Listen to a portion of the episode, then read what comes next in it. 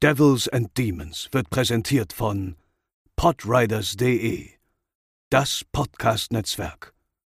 Diese Episode wird präsentiert von Deadline, das Filmmagazin, die Fachzeitschrift für Horror, Thriller und Suspense.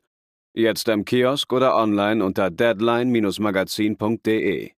Moin Moin und herzlich willkommen zur 178. Episode von Devils and Demons. Ich bin der Chris und bei mir sind natürlich Pascal. Moin Moin. Und André. Hm, hallo. Und heute wird es lustig bei uns. Haha. Wie authentisch. Nein. Äh, bei all den brutalen und fiesen Horrorfilmen gibt es ja ab und zu auch mal was zu lachen. Sei es Zombieland, Evil Dead 2, Cabin in the Woods, Scout's Guide to the Zombie Apocalypse oder Shaun of the Dead. Das Rezept wissen wir, Horror meets Comedy kann durchaus auch mal aufgehen. Aber wie dies unser heutiger Film Tucker and Dale vs. Evil schafft, das hört ihr nach unserem Intro.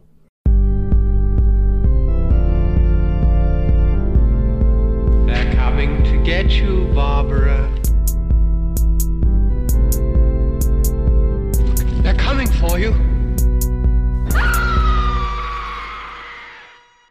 Tuckendale vs. Evil aus dem Jahre 2010 hat auf Letterboxd eine Durchschnittswertung von 3,6 von 5, auf der IMDb 7,5 von 10. Der Film ist bei uns in Deutschland ab 16 Jahren freigegeben, ist ungeschnitten, die Heimkino-Veröffentlichung auf Blu-ray und DVD. Und André musste feststellen, dass es durchaus Sinn macht, äh, mal die Disc einzulegen, um zu überprüfen, ob sie durchaus noch läuft, äh, weil du quasi einem ich sag mal, Filmbubble-Skandal quasi zum Opfer gefallen bist, der ja äh, vor ein paar Jahren mal ähm, debattiert wurde, als es um eine Charge von Discs geht, von, von dem Universum-Filmverleih. Da ein paar Filme wie Crank war, glaube ich, dabei, Iron Man, diese ganzen Erstauflagen und mhm. eben auch Tuck and Day vs. Evil, äh, die Discs einfach nicht mehr gehen.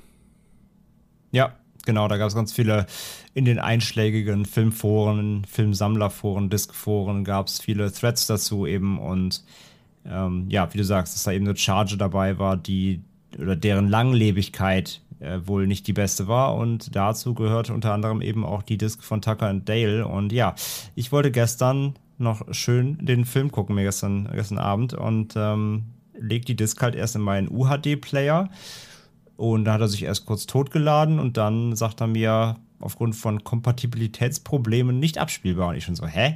Disk rausgeholt, kurz mal wieder drüber gewischt, wieder rein, selbe wieder. Ich so, okay. Dachte halt irgendwie erst manchmal, gerade bei diesen alten Discs, die immer noch diesen Online-Features gearbeitet haben, ja. musst du teilweise ja den Player updaten, damit die genau. das äh, abspielen kann. Aber ich dachte mir, ja, come on, der Player ist ja super neu. Aber dachte mir, okay, vielleicht hat die Disk irgendwie ein Problem mit dem. Xbox angemacht, da reingeschmissen, Black Screen, nichts passiert. PS4 angemacht, da reingeschmissen, Black Screen, nichts passiert. Also, meine Disk ist wohl hinüber. Ja, ist mir tatsächlich auch äh, vor kurzem passiert. Äh, ist zwar nicht von Universum, aber vielleicht trotzdem aus derselben Charge. Und manche würden auch sagen, zum Glück geht sie nicht mehr, weil es ein Konzertfilm von U2 war. Aber, aber äh, die ging tatsächlich auch nicht mehr. Und da dachte ich auch so, okay. Ähm, aber ja, wir sind ja immer dafür hier und loben die analogen physischen Medien und man muss alles im Regal haben und so weiter, weil die Streaming-Dienste, wer weiß, ob sie einem das nicht irgendwann wegnehmen oder die Sachen verschwinden. Ja, jetzt haben wir auch mal das Gegenteil, äh, das Gegenargument dafür geliefert, ne? Weil ich hatte ja empfohlen letzte Woche, dem Home of Horror Channel von Amazon, da ging der Film. Ja. Ja, das Ding ist halt, also es war jetzt meine erste Blu-ray tatsächlich, zumindest wissentlich. Vielleicht stehen noch mehr Blu-rays im Regal, die nicht mehr gehen. Muss ich nochmal noch mal checken dann. Ich habe nämlich auch noch ein paar andere aus der Charge, Crank ich, und so. Hab ich, ich habe ein bisschen Angst um Crank 2, wollte ich gerade sagen. Der soll ja auch betroffen sein. Den habe ich auch, nämlich genau. Also ich weiß es nicht, aber es war jetzt wissentlich meine erste Blu-ray im Regal, die mir hops gegangen ist. Ich hatte das früher halt bei DVDs. Ich habe schon ein paar DVDs gehabt, die. Ähm, früher war das so bei den DVDs meistens, die, sind die so ausgelaufen. Dann hatten die plötzlich so ein, wie so ein Wasserschaden, sah es so ein bisschen aus das hatte ich bei ganz vielen Discs so natürlich auch von diesen Sublabels, ne, die eher dann so die, ähm, die, die Genre-Sachen machen, welche Kannibalenfilme in irgendwelchen alten Hardboxen, so ähm, von XXS und sowas. Ähm, da hatte ich ein paar, die, die kaputt gegangen sind über die ganzen Jahre. Aber es war jetzt meine echt meine erste wissentliche Blu-ray. Ja, wir bleiben, halten euch auf dem Laufenden, falls da mal uns sowas unterkommt. Also ich ich, ich werde tatsächlich nach dem Podcast mal Crank 2 rein, reinlegen. Ähm, ja, Tuck and Dale kostet 9 Euro. Vielleicht kaufe ich mir einfach irgendwann mal Neues. Ist auch nicht die Welt. Das werden wir noch prüfen, ob es das wert ist. Das äh, erfahrt ihr im Laufe der nächsten Minuten. Ähm, der Film hat tatsächlich in Deutschland seine Prä Premiere auf unserem heißgeliebten Fantasy Filmfest gehabt. Und zwar im August 2010. Hat weltweit 5 Millionen Dollar eingespielt. Ich konnte jetzt nicht rausfinden, wie viel der Film gekostet hat. Aber ich gehe mal davon aus, dass es weniger als 5 Millionen Dollar waren. Regie geführt hat Eli Gregg, der hat äh, Little Evil gedreht. Der war, glaube ich, das war Netflix-Film, wenn ich mich nicht ganz irre. Ähm, und was ich interessant finde, ich weiß nicht, Pascal, vielleicht weißt du das, vielleicht hast du das mal mitgekriegt. Es sollte 2013 eine Zombieland-Serie geben und er hat auch den Piloten gedreht und den gibt es auch tatsächlich, aber die Fortsetzung der Serie wurde dann seitens des Senders abgelehnt und äh, das Projekt wurde dann gecancelt. Aber es gibt zumindest eine Pilotfolge. Ich habe davon gar nichts mitgekriegt. Hast du da was irgendwie mal gehört von? Nee. Aber ist das, ähm, war das von Amazon? Weißt du das? Ah, das weiß ich gar nicht mehr. Weil die haben doch immer, oder wobei es ja nicht ein Amazon, aber es gibt ja oft diese ähm, Pilot-Seasons, wo dann quasi einfach nur ohne Ende Piloten produziert werden und dann guckt man mal. Ähm, das ist ja spannend. Äh, nee, wusste ich tatsächlich überhaupt nicht. Äh, wäre das dann auch mit, ähm, nee. mit Alan Tudyk und. Achso, okay. nee, nee, wäre es nicht. Das waren, also die Schauspieler, die kannte ich tatsächlich alle jetzt nicht großartig, waren jetzt keine großen Namen und logischerweise mhm. auch keine aus dem Film. Äh, das war ja zu dem Zeitpunkt, haben ja noch nicht so viele Hollywood-Stars in Serien mitgespielt. Ähm, aber finde ich auf jeden Fall interessant. Und mehr hat er auch gar nicht gemacht. Ich habe doch gehört, es soll noch eine Fortsetzung geben zu Tucker and Dale vs. Evil. Aber ob das Sinn macht, das können wir auch später nochmal besprechen. Im Cast ansonsten ein paar Gesichter, die man durchaus schon mal gesehen hat, oder zumindest Stimmen, die man schon mal gehört hat. Also Tyler Labine, der hat in, in Escape Room mitgespielt und auch in Little Evil von Eli Gregg. Äh, Katrina Bowden hat in dem, in diesem, in dem Sequel zum Piranha Remake mitgespielt, äh, in American Pie 4, Scary Movie 5. Aber vor allem Alan Tudyk, der dürfte durch sein Voice Acting bekannt sein. Also ich glaube, seine eine seiner bekanntesten Rollen dürfte die in Rogue One gewesen sein, als er den äh, K2SO gespielt hat, den Druiden also nicht gespielt, gesprochen hat. Und generell macht er sehr, sehr viel Synchronstuff. Und wer ihn jetzt hier auch in diesem Film um O-Ton mal gehört hat, der kann sich das auf jeden Fall auch vorstellen. Der, würde ich mal sagen, ist äh, mit seiner Stimme noch begabter als jetzt so direkt als Schauspieler, würde ich fast behaupten. Ähm, bevor wir einsteigen, Pascal, was sagt denn der Filmverleih, wie er uns den Film hier anpreist? Mit welcher Inhaltsangabe? Wenn schon die Disk nicht funktioniert. Mit den besten Vorsätzen für ein friedliches Männerwochenende machen sich Tucker McGee und Dale Dobson auf den Weg zu ihrer Ferienhütte in der Wildnis West Virginias. Als sie auf dem Highway fast mit einer Gruppe College Kids kollidieren, ahnen die gutherzigen Hinterwäldler nichts Böses. Doch genau das stellt sich ein, als sich beide Gruppen in der Einsamkeit erneut begegnen. Dales schüchterne Einfalt und die Vorbehalte der Studenten gegen das rustikale Äußere der Hillbillies lenkten die Ereignisse in eine fatale Richtung. Dass Tucker und Dale die hübsche Allison vor dem Ertrinken retten, interpretiert ihre Clique als Entführungsversuch. Als die properen Camper beginnen, sich gegen die vermeintlichen Psychokiller zur Wehr zu setzen, geraten die Kumpels unfreiwillig in ein Gemetzel, in dem ein Student nach dem anderen auf skurrile Weise das Zeitliche segnet. Boah, der erzählt aber schon ganz schön viel, die Inhaltsangabe, ne? Muss man ja sagen. Würde ich behaupten. Ja. Ich mag vor allem die Beschreibung, die properen Camper. ähm, André, du hast den Film logischerweise vorher schon mal gesehen. Ja, habe ich. Wie sind deine Erinnerungen an den Film gewesen? Was, äh, was blieb dir in Erinnerung? Was hast du jetzt erwartet quasi? Für den Rewatch? Ja, das ist so ein Ding. Ich habe echt noch überlegt, so. Also, ich hatte. Es ist ja so ein Film, der auch ja in der, in der Horror-Bubble ja generell doch eher gefeiert wird. Ähm, natürlich immer in einen Topf so ein bisschen geworfen mit Cabin in the Woods so als Persiflage eben und ich weiß auf jeden, also ich wusste auf jeden Fall, dass ich ihn damals schon mochte und dass ich den auch sehr ähm, geschätzt habe irgendwie für das, was er macht, weil es das ja so in der Form halt vorher noch nicht gegeben hat. Ähm, einfach eine schöne Idee. Mhm.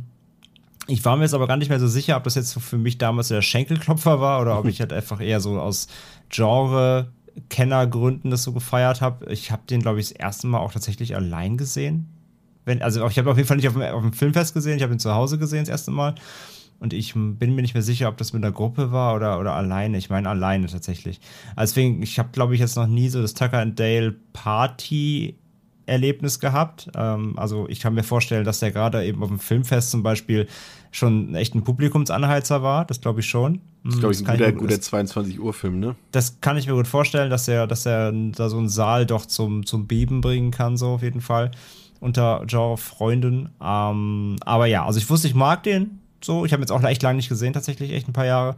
Ich wusste schon, ich, ich mag ihn, aber ich war mir nicht mehr so sicher, ob ich jetzt, ob das jetzt ein, so ein Lachflash-Garant für mich wird, war, oder ob das eher einfach so ein Hinnehmen, Schmunzeln und Wissen, wissen, wie es gemeint ist, Ding so. Das war so mein, mein erstmal meine Erinnerung daran. Und ja, alles weitere dann gleich. Vielleicht war das auch die Revenge of the Disc, dass du sie so lange nicht eingelegt hast. Vielleicht hat sie mich quasi damit, ja, ge ja. genatscht, so nach dem Motto, das hast du jetzt davon. Pascal, wie sah es bei dir aus? Du hast den Film auch vorher schon mal gesehen. Wann, wann war das letzte Mal? Weißt du das noch? Oh, ich glaube vor zwei oder drei Jahren. Also der noch ein bisschen frischer, ne? Auf, genau, der war ja auch ewig auf Netflix. Ähm, und da lief er mindestens zweimal bei mir durch. Und jetzt meine er Erwartungen haben sich dann, also dadurch, dass er halt bei mir relativ frisch noch in Erinnerung war, haben sich die Erwartungen jetzt auch ziemlich eins zu eins erfüllt. Also ich war vorher schon, ähm, mochte den vorher schon ziemlich. Und ähm, er hat mir abermals Spaß gemacht. Ja, bei mir war es so, ich habe ihn ja äh, bei uns auf die Liste gesetzt und dachte so, ja, eigentlich fandst du den damals cool. Bei mir ist es auch so ein bisschen wie bei anderen gewesen. Es ist halt auch schon viele Jahre her, dass ich den gesehen habe. Und dachte auch, ja, doch, den hast du doch als ziemlich witzig in Erinnerung. Dann habe ich so auf meine Letterbox-Wertung geguckt und dachte so, aber irgendeinen Haken muss der Film gehabt haben, weil so ganz zufrieden sah meine Wertung nicht aus. Umso gespannter war ich dann. Äh, und äh, naja, das Ergebnis erfahrt ihr dann auch von mir gleich. Ähm, interessant fand ich, also der Film kam ja 2010 raus, der war aber schon 2007 fertig abgedreht. Das ist so ein bisschen irgendwie, finde ich, das gleicht sich so ein bisschen mit Cabin in the Woods, der ja auch, äh, André hat es eben schon gesagt, thematisch von seinem Meta-Horror äh, ja auch ein bisschen ähnlich angelegt ist und der ja auch ein paar Jahre ja. im, im, im, in, in der Schublade lag sozusagen. Ähm, das passt ganz gut. Ähm, und dann würde ich sagen, steigen wir mal ein. Äh, Pascal hat im Prinzip schon den ganzen Film erzählt, unfreiwillig, aber wir können ja trotzdem noch mal ein bisschen ins Detail gehen. Also wir haben es hier mit neun College-Studenten zu tun, die gerade auf dem Weg ähm, auf einen Campingausflug in den Appalachen sind, genauer gesagt in West Virginia. Und äh, die jungen Leute stellen dann fest, dass sie ihr Bier vergessen haben. Und das geht natürlich gar nicht, weil wo soll man im tiefsten Wald noch Bier herbekommen? Also müssen sie vorher einen Halt an einer Tankstelle machen. Und dort treffen die jungen Leute ähm, dann auf die beiden Handwerker und ja, zumindest rein optisch Hinterwäldler, Tucker und Dale. Und äh, die beiden denken auch, oh komm, da stelle ich mich doch mal vor, das macht Dale in dem Fall aber er wirkt auf die jungen Leute eher so ein bisschen wie so ein Psychopath, weil er sich auch ein bisschen tollpatschig anstellt und am Ende sorgt seine Vorstellung eher dafür, dass die jungen Leute äh, Angst kriegen und in Panik verfallen und ganz schnell von der Tankstelle dann abhauen, äh, damit sie ja nicht in der Nähe bleiben müssen, diese zwei seltsamen äh, Leute. Und da steckt ja schon gerade in dieser Anfangssequenz sehr viel drin. Ich meine, allein West Virginia, äh, ich, wir haben noch alle na gut, ob wir ihn jetzt noch, noch so genau im Kopf haben, weiß ich nicht, ist ja schon ein paar Jährchen her, aber den Wrong Turn Podcast von uns, ähm, ne, also die Wälder von West Virginia, die sind ja allseits bekannt. Und der Film, der beginnt ja auch schon mit diesem Shot von oben, mit diesem Blick auf den Wald von oben. Das ist auch so ein ganz markanter Shot aus so, so, so Backwoods-Horrorfilm.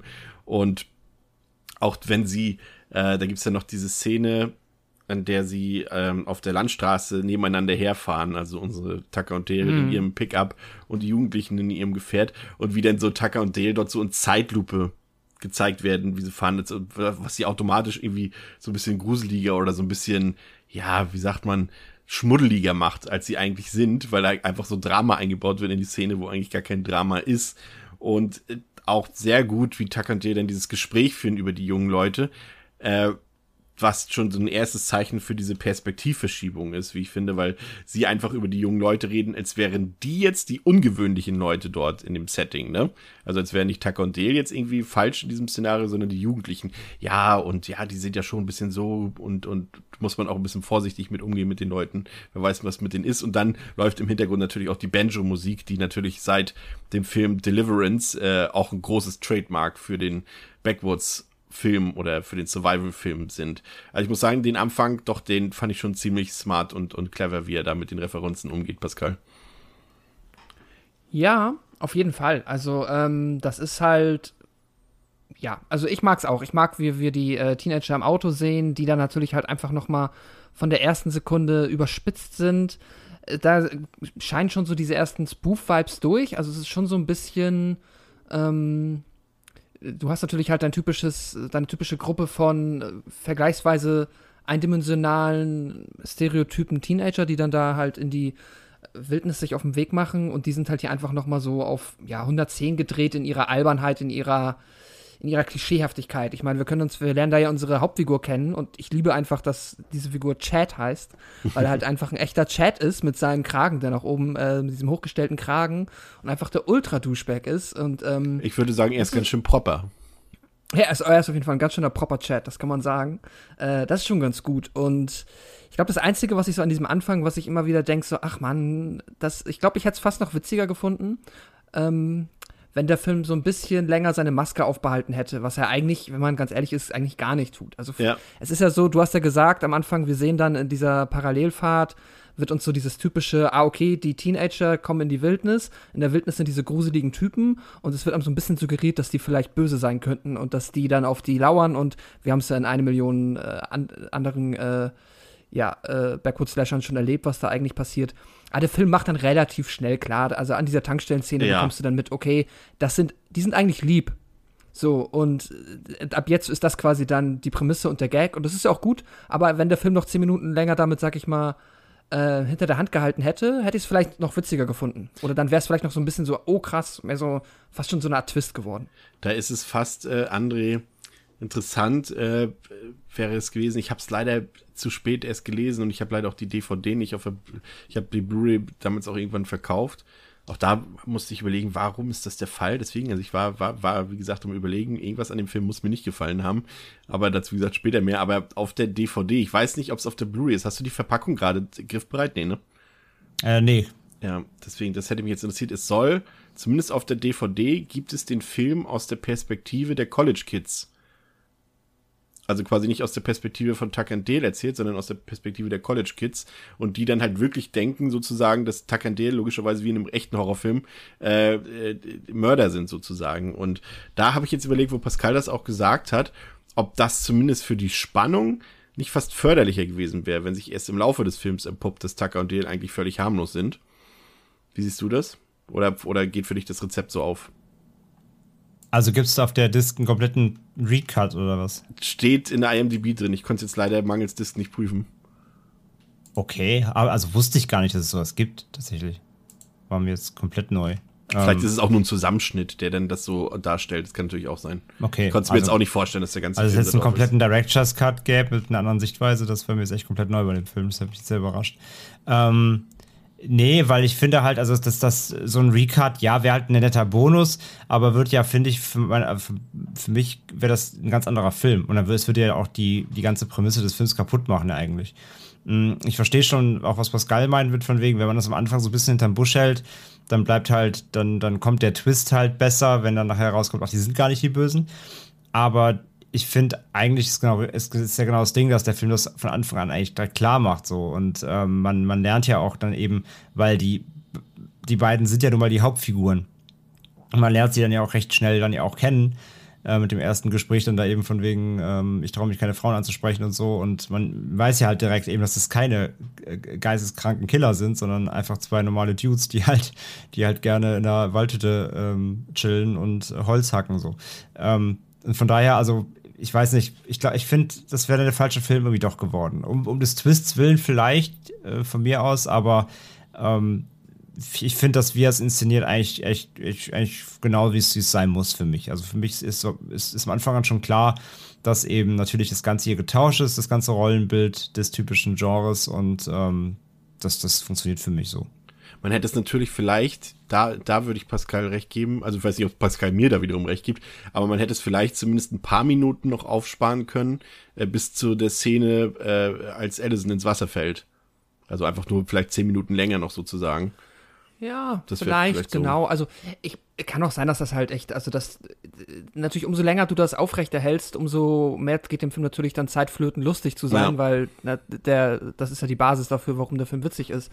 Äh, entsprechend, ja, wäre das also, wenn es ein paar Minuten gewesen wären, keine Ahnung. Äh, aber es ist halt, es, es löst sich so ein bisschen an der Tankstelle, löst sich das so ein bisschen unspektakulär auf. Aber das ist jetzt auch keine, kein großer Kritikpunkt, nee. den ich an dem Film habe. Das ist einfach nur etwas, wo ich immer denke, so, ach ja, ja, also das, das ist das, was ich meine. Fragt, ne? Umso länger du es so funktionieren könnte. Umso länger du es aufrechterhältst, umso um, umso mehr am Ende wäre es dann wieder doch ein generischer Slasher gewesen, eigentlich so. Ne? Also, ja, ja, genau. Ne, also, du musst da ja. jetzt aufpassen müssen. Aber ich gebe schon recht, so, ähm, ja, vielleicht bis, bis nach dem Wasser, Wassersturz, irgendwie, wenn man dann den Twist gemacht hätte, ach guck mal, die sind gar keine Mörder, hätte sicherlich mal, gebe ich dir recht, wäre vielleicht spektakulärer gewesen.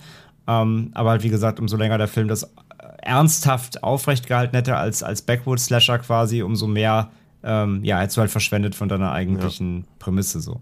Ja, aber prinzipiell klingt es trotzdem nicht verkehrt, finde ich, wenn man so die ersten 15 Minuten doch aus rein aus der Perspektive der Kids hätte gelassen. Das hätte, glaube ich, auch noch funktioniert, aber äh, vielleicht, also, falls irgendjemand dieses Feature irgendwo findet auf YouTube, der Faktenchecker kann ja vielleicht schon mal gucken, ob er es findet. Faktenchecker? Ja, gut. Nickt mir ich zu. Ähm, ja, ansonsten ist es nämlich so, dass das eigentliche Vorhaben von Tucker und Dale darin besteht, dass sie eine Waldhütte äh, renovieren wollen, ähm, die sie sich dort erworben haben, mitten im Wald und dass sie dort dann einfach einen gemütlichen Angelurlaub, einen Angelausflug, einfach ein paar Tage chillen wollen, mit eben einer Angel, ein paar Bierchen und, und die beiden Freunde eben zusammen. Und das ist natürlich auch direkt äh, wieder die Anspielung Pascal, ne? Also allein die Hütte, die sieht halt äh, aus, als wäre sie sofort aus Evil Dead entsprungen oder aus jedem anderen x-beliebigen Backwoods-Film, aber äh, die Evil Dead-Hütte hat ja sozusagen einen Trademark da auch gesetzt. Ich merke schon, Trademark ist heute mein Wort ähm, der Folge. Und in dieser Hütte auch viele schöne Anspielungen. Allein diese Knochenreste dort, die dort schon an der Decke so hängen, äh, quasi als, als, als Gelande und als Schmuck sozusagen. Und man sofort natürlich an Texas Chainsaw Massacre denkt. Äh, zumindest wir dachten das, aber Tucker und Dale dachten eher, dass dort früher ein Archäologe gewohnt hat. Das fand ich sehr süß auch. und diese ganzen Zeitungsartikel, das kennen wir natürlich auch alles aus diversen Horrorfilmen, wenn dort die Killer irgendwie an den Wand, äh, die Wände damit tapezieren mit den Artikeln über sie und so weiter. Ähm, das sind schon diese ganzen kleinen Referenzen, die machen auch einfach Spaß und äh, äh, Lust auf mehr, würde ich sagen. Ne? Ja, auf jeden Fall. Äh, das ist äh, das Referenzgame in dem Film ist natürlich stark, ist auch wichtig natürlich für den Film, wenn er halt eben ja eigentlich ja der Film ist ja eigentlich einfach nur eine Anspielung und ja. dann halt ein ein Spoof dessen, was man schon eine Million Mal in anderen Filmen gesehen hat und was man so gut kennt und was man ja auch so liebt. Und deswegen ist es natürlich einfach super wertvoll für den Film, möglichst viele Referenzen einzubauen, weil darüber freust du dich dann, darüber lachst du dann, das ist irgendwie toll. Ähm, und ja, und äh, wie dann halt die beiden mit dieser Szenerie umgehen, ist dann halt, ja, wie du meintest, ist es süß. Ich finde es halt auch einfach charmant und die beiden sind eh von der ersten Sekunde an, finde ich, strahlen sie einen sehr, sehr, sehr, sehr liebenswerten Charme aus. Es gibt ja auch noch diese, ich glaube, ähm, das war jetzt auch schon die Szene mit dem, die erste Szene mit dem Polizisten, als er sie kurz ja. anhält, nicht wahr? Das war halt auch fantastisch, wenn sie dann beide da im Auto sitzen und dann halt von der Polizei kontrolliert werden. Und es sind so Kleinigkeiten, die ich in dem Film so sehr mag. Zum Beispiel fragt der Polizist dann ähm, Tucker nach, nach seinem Führerschein. Und ähm, es ist einfach so, er hat ihn halt gerade, dann meint er, dann holt er so einen Zettel und sagt, hier ist meine Ersatzbescheinigung, mein, mein Führerschein ist noch, äh, wird quasi neu beantragt. Und das ist eigentlich, es ist gar kein richtiger Gag, aber ich finde es so witzig und süß einfach, weil die dadurch auch so, ja so, so menschlich werden ja. auf einmal, komplett, weil er quasi, er hat so, so ein Hillbilly wie Tucker hat halt Probleme wie, oder ist ja kein Problem, aber er muss seinen Führerschein neu beantragen, deswegen hat er eine Ersatzbescheinigung und er wird so menschlich gemacht, so ein bisschen liebtrottelig, komplett, ja, wie sagt man, äh, harmlos und das funktioniert, das, das schafft der Film sehr gut am Anfang zu etablieren und das, ähm, ja, leitet das alles ganz wohlig ein, finde ich. Ich finde, die beiden sind einfach grundauf, also hast du ja schon gesagt, also super sympathisch und charismatisch und äh, das sind jetzt vielleicht nicht unbedingt die Leute, mit denen man sich jetzt privat anfreuen würde, aber es sind auf jeden Fall die, die keiner Fliege was anhaben könnten oder was zuleide tun könnten und die auch unglaublich bodenständig sind, ne? Also wirklich auch so einfach, ja, man könnte sagen, es sind einfach die netten Leute vom Land, so sozusagen. Also die, die, äh, bei denen man auch so denkt, die machen zu Hause noch alles selbst und reparieren alles selbst, eben so, was ja auch so ein bisschen dargestellt wird mit ihren handwerklichen Fähigkeiten und so weiter. Und gleichzeitig sind sie halt auch so ein bisschen naiv. Ne? Und das macht sie aber gleichzeitig eben, ich finde, nicht trottelig, sondern äh, wirklich äh, grundauf sympathisch, André. Äh, du kannst auch gerne davon berichten, falls du schon was rausgefunden hast bezü bezüglich des äh, Supercuts. Ja, also erstmal zu deiner Frage, äh, absolut. Also gerade äh, gerade Dale ist natürlich in dem Film auch einfach so ein äh, so, einfach so der herzensgute Mensch, mit dem man einfach ein Bier trinken will und äh, rumhängen, der keiner Fliege was zu Leide tun kann, wie er es auch selber im Film ja später sagt. Ähm, das funktioniert richtig gut halt auch und der ähm, die beiden halt auch einfach so als als Best Bros und äh, wie gesagt, die einfach nur ein bisschen in der Waldhütte chillen wollen und keiner Menschen was zu Leide tun wollen und eben dann äh, aufgrund von Vorurteilen da äh, in falsche in falsche ja, falsch gesehen werden. Ähm, also sie tun einem einfach nur leid auch die ganze Zeit einfach, weil sie ja wirklich einfach nur ähm, äh, in ihrer Hütte, in ihrer Hütte äh, Urlaub machen wollen und dann da eben disturbed werden von diesen Kids. Und ich finde auch, dass die beiden Charaktere super funktionieren. Auch beide halt einfach auch super gespielt, auch beide super besetzt. Ich mag hier den, ähm, den Alan Tudyk mag ich total gerne. Ja. Der hat ja auch in, in Dodgeball diesen geilen Steve gespielt, Stimmt, der Pirat. Ja. Liebt die Rolle, so ein geiler Typ. Ich, ich, ich mag ihn als Schauspieler total gerne. Ähm, und halt hier Tyler, Tyler Labin als, als, als Dale ist halt auch mega einfach, wie gesagt, sehr so ein Herz, herzensguter Typ, halt einfach so ein, so ein, so ein Knuddelbär, mit dem man einfach so ähm, abhängen will. Und äh, das funktioniert für mich extrem, extrem gut. Und äh, das ja, sind so Leute, so, die kannst du, hm? die kannst du Sonntagnachts anrufen und sagen, hier ist irgendwie gerade äh, bei meinem Waschbecken äh, läuft Wasser raus unten und die würden sofort äh, zu dir kommen und es reparieren und würden und nur hätten, ein Bierchen dafür auch, haben wollen. Genau, hätten noch einen Sixer dabei, genau. Ja. Ähm, Absolut. Und äh, ja, und zu meiner Recherche. Mh, hm, ich habe es rausgefunden.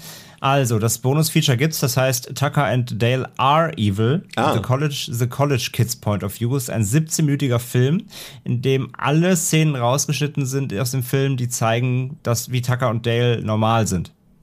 Also es ist der komplette Film, aber minus mhm. alle Szenen, wo zu sehen sind, dass sie nicht evil sind. Ja. Und dann dauert der Film nur noch 17 Minuten. Du siehst halt quasi einfach nur, wie die Kids in den Wald fahren und von zwei Typen getötet werden. Und äh, das es aber nur auf der US-Scheibe. Ah, okay. Schade. Aber trotzdem gibt's gut zu wissen, ja. Nicht in Deutschland, ja. Gut zu wissen. Wusste ich auch nicht tatsächlich, ja. Ist auf der, auf der englischen DVD und auf der englischen äh, Blu-ray von ähm, Magnolia Home hm. Entertainment. Auf YouTube ist es nicht, ja? Nicht geguckt jetzt. Okay. Nächste Aufgabe für dich. Nein.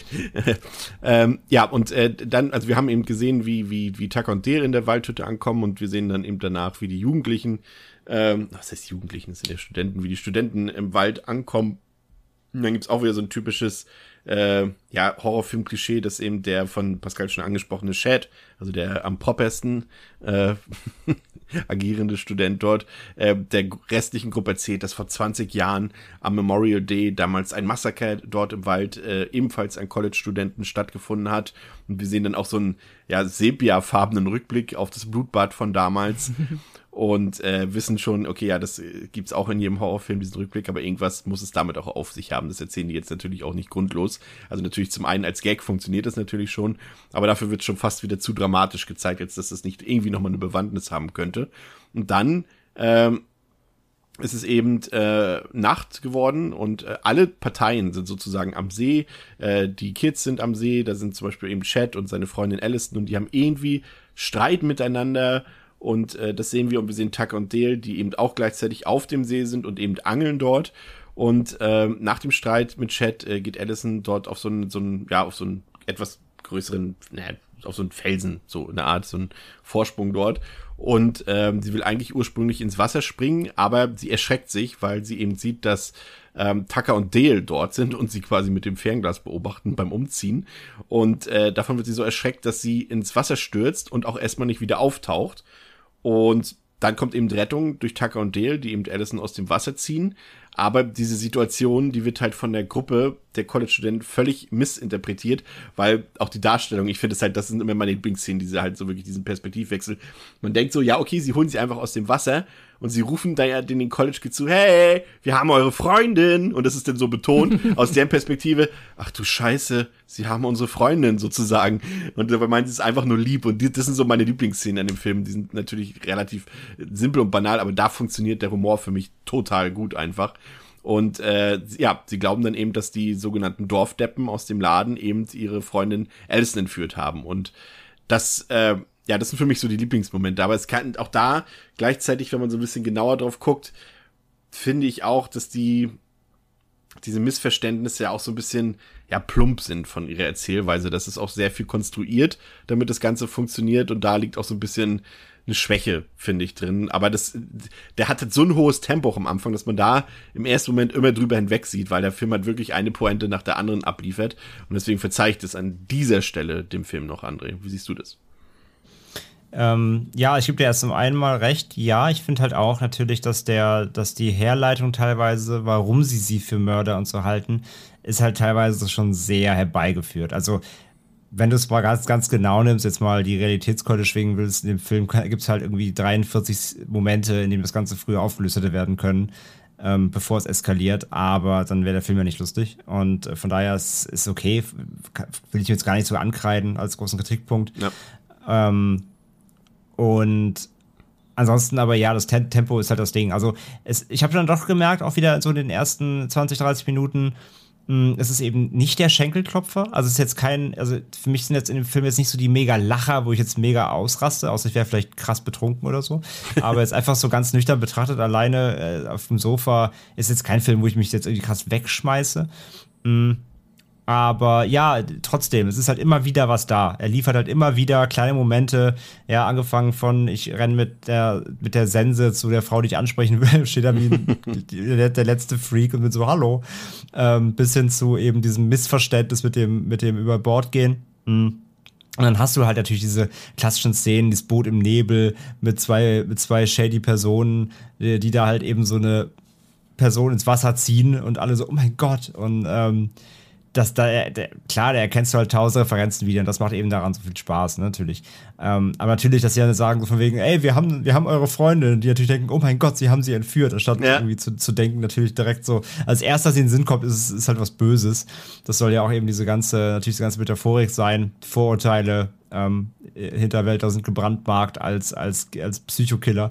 Ähm, das funktioniert halt einfach super natürlich und davon gibt es halt in diesem, in diesem ersten Auftakt, so bis zu dieser Entführung oder bis, bis zu dem Wassersturz da von dem Stein, gibt es da ja schon einfach eine ganze Menge eben. Und das hält den Film ja auch erstmal gut auf Trab.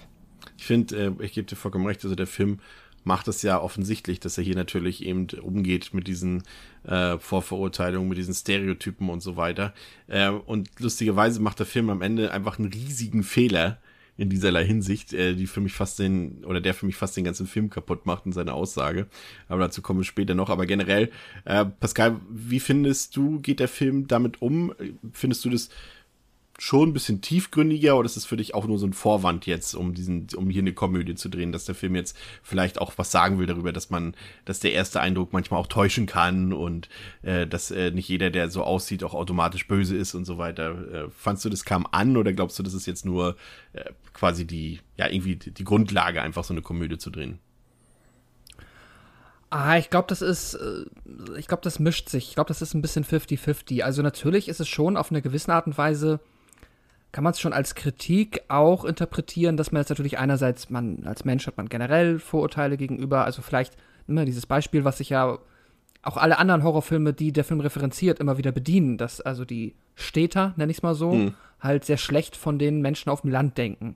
Und die Horrorfilme, die wir dann ähm, ja zuhauf geguckt haben, die überspitzen es halt immer so. Das ist quasi die intellektuellen Studenten, die jetzt gerade vom Campus kommen, mit den wirklich, äh, sag ich mal, ja, weniger Intelligenz ausgestatteten, in Anführungszeichen zurückgebliebenen Menschen auf dem Land. Und der Film ist halt, das, das macht ihn dann halt so nett, weil er uns einmal vorführt, dass man halt, ähm, ja, also diese ganzen Tropes, die wir ja auch alle immer gerne schlucken. Also ich gucke ja auch so, ne, der, der Film sagt zwar nicht, dass diese anderen Filme schlecht sind, ähm, und der ist auch für Menschen, die diese anderen Filme gut finden, aber gleichzeitig ist er auch so ein bisschen wie ein, lass uns aber mal darüber nicht hinaus vergessen, dass das halt wirklich nur Filme sind, die sich halt einfach aufgrund, weil sich das über die Jahrzehnte so aufgebaut hat, diesen Tropes bedienen.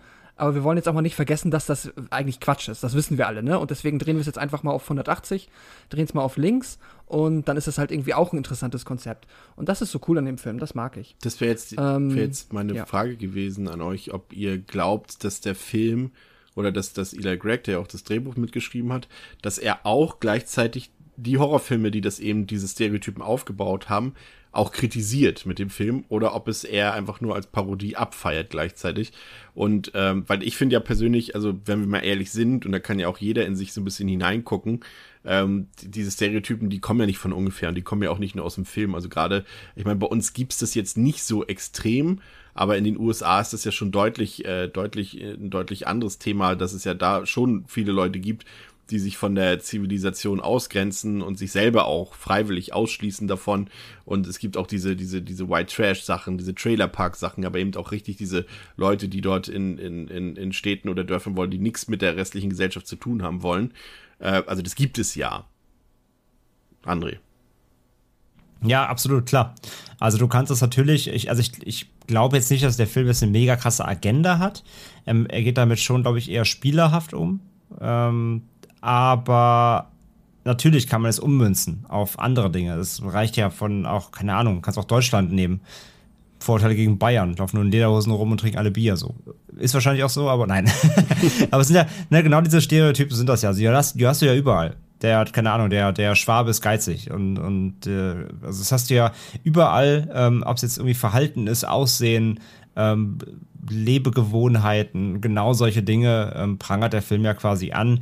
Natürlich dann auch einmal plakativ mit dieser Hillbilly-Geschichte, ähm, dann natürlich gemünzt auf den Horrorfilm, auf den Backward-Slasher-Film, aber gleichzeitig natürlich auch mit den beiden als Typ, gerade Dale eben, und dann auch in der doppelten ähm, in der doppelten Hinsicht mit dieser ähm, ja, Beziehung, Anführungszeichen, ähm, aufkeimenden eben zu äh, Allison, dass man halt merkt, oder dass die beiden auch merken, ähm, erstmal, dass sie sich irgendwie nett finden, dass der Zuschauer merkt, so natürlich das Klischee irgendwie, der bärtige, bisschen kräftigere Typ hat eben bei dem bei der Topmodel-Blondine aus der Stadt keine Chance, dass das eben aufgebrochen wird.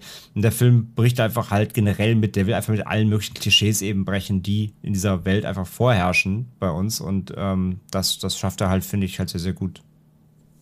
Ja. Ähm, Allison erwacht dann in der Hütte und muss dann eben das feststellen, was wir schon als Zuschauer die ganze Zeit wissen. Das wäre jetzt also hier der Punkt, äh, um zumindest mal äh, vielleicht den Film ein bisschen anders zu in Anführungszeichen zu produzieren. Hier wäre jetzt der Cut, den ich gesetzt hätte. Also Allison erwacht und sie stellt fest, okay, die sind völlig normal. Also ich hätte es ab diesem Punkt ähm, gemacht, aber wie André auch schon richtig festgestellt hat, da werden halt aber auch schon, würden schon zehn Gags fehlen an dieser Stelle, die gut sind. Ja, mindestens. Ja. Eine halbe Stunde schon rum. Vielleicht sogar die besten ja. schon, ja. äh, ja, also sie erwacht dort in der Hütte und äh, trifft auf Dale, der sie fürsorglich dort äh, betreut. Äh, er macht ihr was zu essen und äh, umsorgt sie dort und sie stellt eben fest, die beiden Typen dort, die sind super nett, die sorgen sich um mich, die verpflegen mich. Das sind einfach dufte Leute. Und äh, die anderen jungen Leute sind dann eben aber noch in dem Glauben, dass Allison entführt wurde und wollen sich das Ganze da mal genauer ansehen und äh, treffen auf Tucker, der gerade draußen äh, mit der Kettensäge einen Baum bearbeitet und äh, so überrascht wird von den Jugendlichen, dass er äh, quasi ein Hornissennest in Aufruhr versetzt, weshalb er dann panisch äh, ja quasi wie Leatherface zu besten Zeiten in den 70er Jahren mit der Kettensäge durch den Wald läuft und äh, was ja der eine junge Mann aus der Gruppe völlig missversteht und dann wegläuft in Panik vor Tucker und nicht nach vorne guckt und dann das Unglück passiert, dass er von einem dicken Ast aufgespießt wird und äh, das sind natürlich auch hier wieder zu diesem Zeitpunkt noch großartige Momente, die eben, also ich finde es halt genial äh, an dieser Stelle. Also ich, ihr werdet gleich feststellen, dass bei mir gleich ein extremer Wandel äh, äh, vonstatten geht, dass ich jetzt hier sage, hier ist der Film genial, was gleich nicht mehr der Fall sein wird, aber wie einfach hier diese Kommunikation dargestellt wird, die völlig äh, missgelungen ist, missglückt ist und, und diese selektive Wahrnehmung, wie eine Person eine Situ Situation interpretiert und wie eine andere Person vielleicht eben genau das Gegenüber die Situation interpretiert, das ist halt echt smart und das macht der Film auch wirklich äh, zumindest sagen wir mal, in alle, bei aller Banalität so clever, dass es einem nicht auffällt, dass es eigentlich banal ist. Also äh, finde ich hier noch sehr gelungen, muss ich sagen. Macht äh, richtig Spaß, ohnehin die ganzen Unglücke hier am Anfang. Ja, äh, ich, ich finde tatsächlich auch, das ist mit die Phase des Films, wo, ähm, wo das Konzept noch ähm, sich noch sehr frisch anfühlt und wo äh, der, der dadurch auch automatisch mit am stärksten ist, weil es ist halt wirklich das, ich glaube auch das cleverste und klügste, was der Film macht. Also die intelligentesten Witze, die hier einem präsentiert werden, sind definitiv die, die sich auf dieses Konzept der selektiven Wahrnehmung berufen. Das ist halt wirklich in, also das macht der Film noch öfter später und das ist auch meiner Meinung nach jetzt nie per se super schlecht. Ähm, aber hier ist es halt wirklich am, ja, einfach noch am, am cleversten, weil es halt, wie gesagt, hier noch nicht, also noch überhaupt nicht abgenutzt ist und das macht Spaß. Und dann hast du auch einfach schon, auch hier ist das Pacing gut, du hast einen tollen Mix. Du siehst halt einerseits, äh, wie sich Allison und Dale näher kommen, dann Allison wird so ein bisschen auch dann relativ schnell abgekapselt aus diesem Teenager-Sumpf. Die anderen sind ja dann vergleichsweise egal. Und hier merkst du dann schnell, okay, sie ist quasi jemand, der, ähm, sie durchblickt das quasi und kann dann recht schnell ein Herz entwickeln. Das wird ja auch wirklich sehr schnell ähm, vom Film angestoßen. Und auf der anderen Seite fangen wir dann an mit diesem, dass wir auch so ein bisschen unseren Fansblätter bekommen. dass wir diese, diese Jokes haben, dass halt äh, ja einfach diese Zufälle passieren, diese Unglücke. Und das ist auch super konstruiert. Das sind jetzt auch nicht die unfassbar cleversten und subtilsten Witze, die der Film drin hat, aber ähm, ja, einfach weil es so ein ungewohntes Konzept ist, funktionieren die dann gefühlt doppelt so gut, wie sie eigentlich funktionieren sollten. Weil eigentlich ist 2010 jemand, der mit einer Kettensäge vor einem Bienenschwarm wegläuft und dann verletzt sich jemand. So auf dem Blatt Papier ist das eigentlich gar nicht so witzig. Also klingt so. Ist auch Slapstick, ne? Ist wirklich auch Slapstick. Ja, Wir hatten das Thema ja letztes genau. Mal bei Della Morte Della More, aber in diesem Fall, André, ist es wirklich Slapstick. ja, das ist natürlich schon, also gerade im Vergleich eine ganz andere Art von Comedy natürlich, klar. Also, ich habe ja letztes Mal schon gesagt, ich würde Della Morte auch kein, kein Comedy nennen. Es ist halt einfach äh, schräg und abgefahren und äh, fantastisch und äh, Tucker and Dale ist ja schon darauf auf Comedy getrimmt so. Das kann man halt echt nicht vergleichen. Ja, Pascal, wir haben dich unterbrochen, Entschuldigung.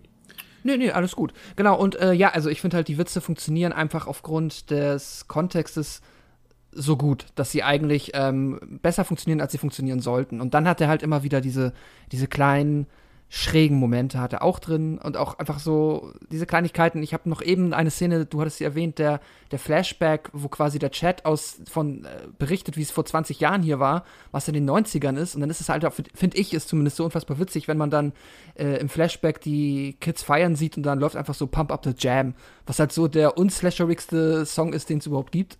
Es ist, äh, ja, sowas bringt mich dann halt immer sehr zum Lachen. Das finde ich. Da, äh, über diese beiden Zutaten, finde ich, schafft der Film es dann doch eine äh, ich sag mal erstmal jetzt bis hierhin eine sehr gute, sehr gute Komödie zu sein. Ja, das Geile an dem, von wegen ähm, damals irgendwie vor 20 Jahren und so, ähm, das Geilste daran ist ja dann auch, wenn, wenn er quasi impliziert, dass dann Tucker und Dale auch seine Eltern getötet haben.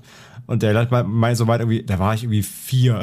Ja, das, genau. ist, das ist halt, das, das ist halt geil so, ja. Ja, das überhaupt, dass man auch, ja, dass die halt eigentlich gar nicht so weit auseinander sind, auch solche Witze, ne? das ist schon ziemlich gut. Ja. Ja, dennoch halten die jungen Leute das Ganze natürlich für heimtückischen Mord und nicht für einen Unfall.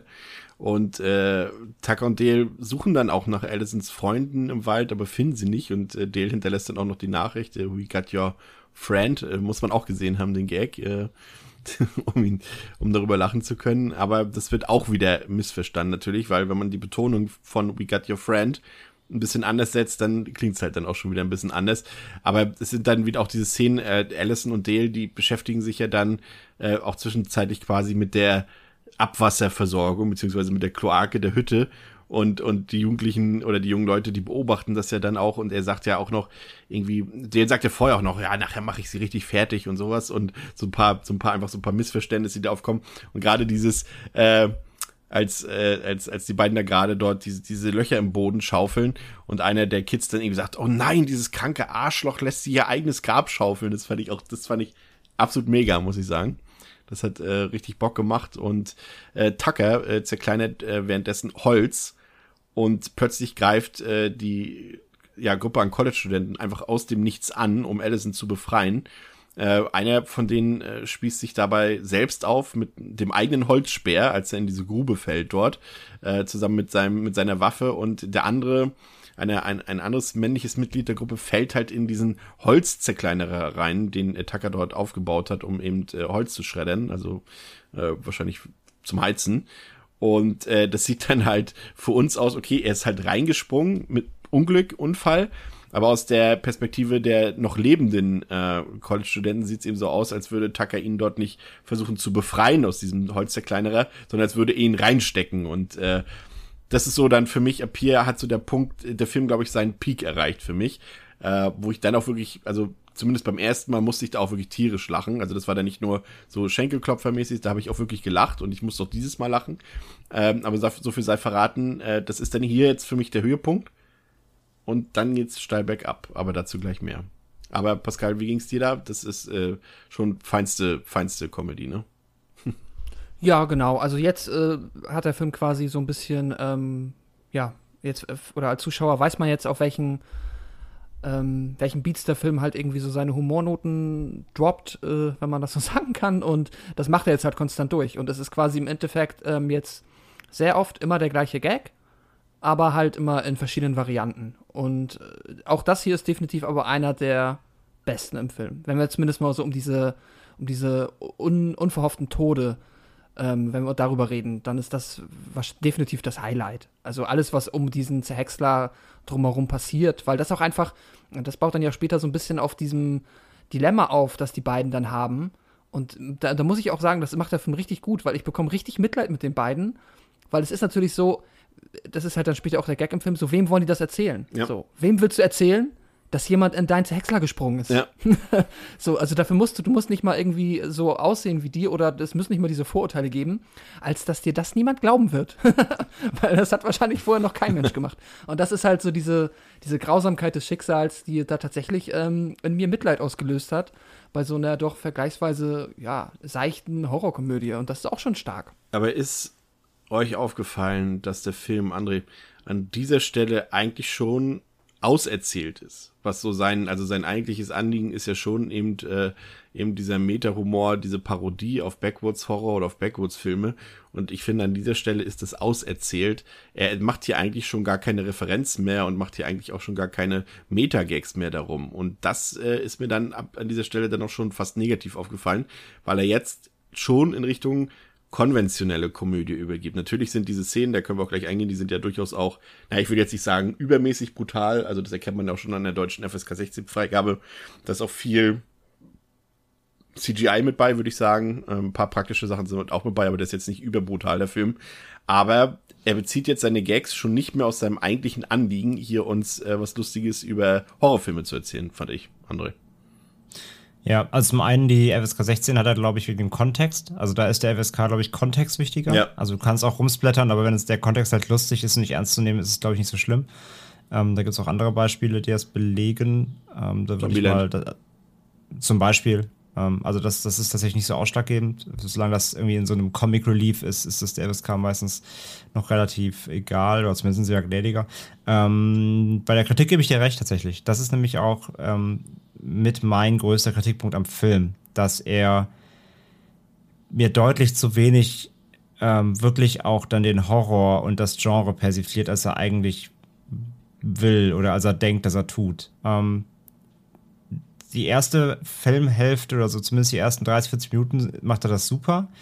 Aber spätestens jetzt hier, Pascal hat es auch gerade schon gesagt, es sind dann jetzt ab jetzt doch auch so eine Abfolge von eigentlich immer gleichen Gags, die trotzdem cool sind, die, die lustig sind, die Spaß machen, die natürlich dann jetzt gerade auch dann eben jetzt durch noch in den Blutgehalt natürlich dann auch nochmal den Genrefreund selbst mit bedienen. Aber für mich vergisst der Film ab dem Moment jetzt auch so ein bisschen hier eigentlich, was er mal wollte, nämlich auch eben eine Hommage oder eine Persiflage auf das Genre selbst zu sein. Und er hat zwar eben, wir haben es eben benannt, ne, wie die Hütte aufgebaut ist und mit so Knochen hängen darum und sowas. Klar, das kannst, das ist alles so, das kannst du alles auf irgendwie andere Filme aus dem Genre ummünzen. Aber ich finde halt leider, er verschenkt ein bisschen Potenzial jetzt hier, jetzt gerade in der zweiten Hälfte, dann wirklich auch nochmal ein paar Referenzen ähm, aufzumachen, von denen du ja einfach ein unfassbares Portfolio eigentlich da liegen hast. Also wie viele Genrefilme gibt es halt, äh, Backfoot, wie viele Backfoot-Slasher gibt es, wie viele ähm, äh, Wald- und Wiesen-Slasher gibt es, aus denen du dich halt irgendwie aus den letzten äh, drei Jahrzehnten, vier Jahrzehnten mit bedienen können, um immer wieder kleine Referenzen aufzumachen, die halt dann vielleicht eben nur wirklich die Hardcore-Fans kennen oder so. Also es gibt ja auch, also kannst ja Mischung machen aus ein bisschen bekanntere oder eben wirklich Sachen, die auch wirklich jetzt nur die, die ähm, Devils and Demons Hörer erkennen. ähm, aber davon macht er halt echt zu wenig. Also er, er, beziehungsweise fast gar nichts mehr. Er wird dann eben doch eigentlich nur zur ähm, Horrorkomödie und vergisst so ein bisschen dann das Genre wirklich auch ähm, ganz pointiert zu bedienen und wirklich Referenzen herzustellen, wo du dann eben als Fan sagst, so auf dem Bildschirm zeigst, ne, hier das DiCaprio-Meme, so von wegen, äh, das, guck mal, habt ihr erkannt. Ähm, da verpasst er leider so ein bisschen die, die, die Möglichkeiten, finde ich leider. Das, das geht mir genauso und ähm, da büßt er leider auch für mich am meisten ein, weil er das eben so ein bisschen missachtet. Wie gesagt, aber trotzdem macht er noch Spaß und dann auch die, so die, die Härten, die dann drin sind, das ist cool. Weil das Tempo halt auch nach wie vor extrem hoch ist, ne? Aber, ja, genau, also der, der, wie gesagt, er verliert ja nicht an Spaß. Ähm, ja. Es ist nur eben aus der Prämisse heraus gesehen, was er eigentlich sein könnte und was er ja eigentlich auch will, nämlich eben das Genre zu demontieren, ähm, ist er mir dann doch zu unreferenziell am Ende des Tages, ab, dem, ab diesem Mittelpart hier so ein bisschen. Ja, das ist auch mein größter Kritikpunkt des Films tatsächlich insgesamt. Einer der Studenten hat inzwischen die Polizei geholt und kehrt mit dem Sheriff den wir ja vom Anfang schon kennen, Pascal hat es erwähnt, zurück in den Wald, was übrigens dem Anführer Chad nicht so ganz gefällt. Äh, dazu, da, also auch da wissen wir natürlich schon, also nicht erst ab da wissen wir, dass irgendwas mit Chad noch irgendwie im Busch sein muss. Und der Sheriff konfrontiert dann Tucker und Dale mit den angeblichen Geschehnissen und ja, wie es Pascal vorhin schon gesagt hat, äh, da kannst du halt erzählen, was du willst. Das glaubt halt niemand, ne? Dass das alles ein Unfall und Unglücke sind.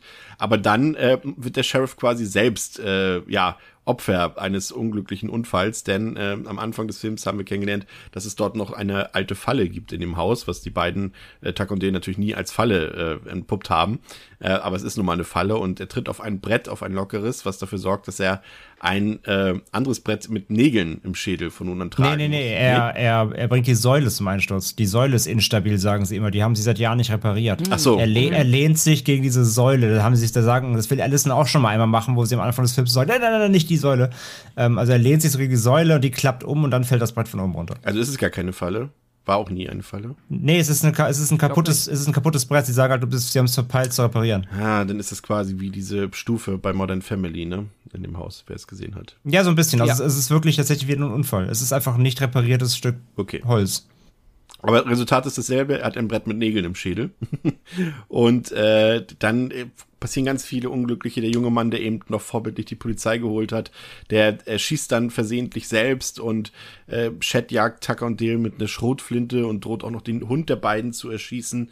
Und äh, die beiden bewaff oder Dale bewaffnet sich ja dann noch mit dieser Nagelpistole und äh, verschanzt sich dort im Haus und ballert quasi in unregelmäßigen Abständen äh, sehr lange Salven an Nägeln dort auf die auf die jungen Leute.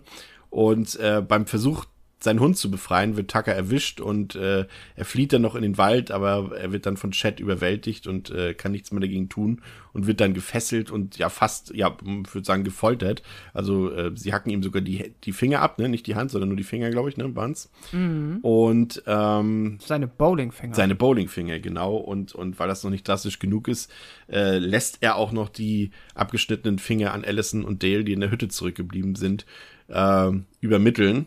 Und ich muss sagen, ja, hier hat es mir dann doch wirklich auch, also das steigert sich jetzt hier ins Negative ein bisschen, das hat mir jetzt auch wirklich so ein bisschen an Cleverness gefehlt bei dem Ganzen. Das ist alles wirklich sehr erwartbar, überraschungsarm, würde ich auch fast sagen.